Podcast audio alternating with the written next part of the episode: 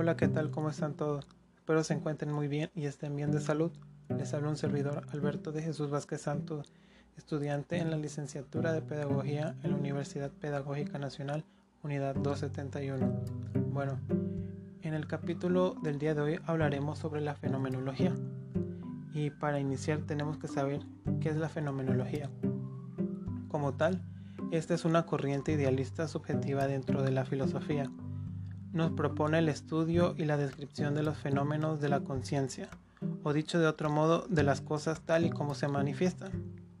Asienta que el mundo es aquello que se percibe a través de la conciencia del individuo y propone interpretarlo según las experiencias. En este sentido podríamos decir que valora el empirismo y la intuición como instrumentos del conocimiento fenomenológico.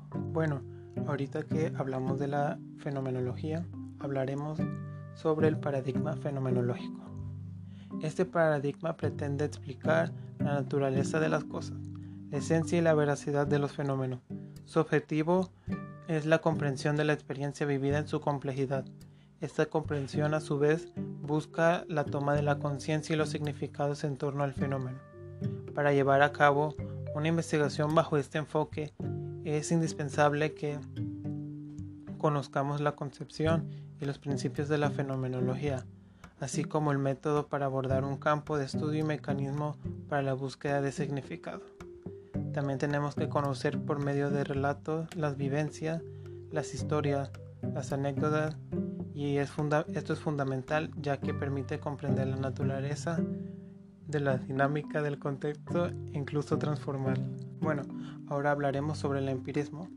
Esta es una doctrina filosófica y epistemológica que nos menciona que todo conocimiento que uno posee o adquiere es producto de la experiencia, o bien dicho, ya sea interna o externa, y por ello es visto como una consecuencia de los sentidos.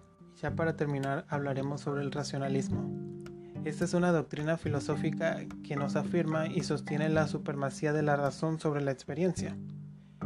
La tesis del racionalismo se caracteriza por lo real, por los conceptos o sistemas mentales y la explicación de la ciencia en términos lógicos. Bueno, espero y les haya gustado.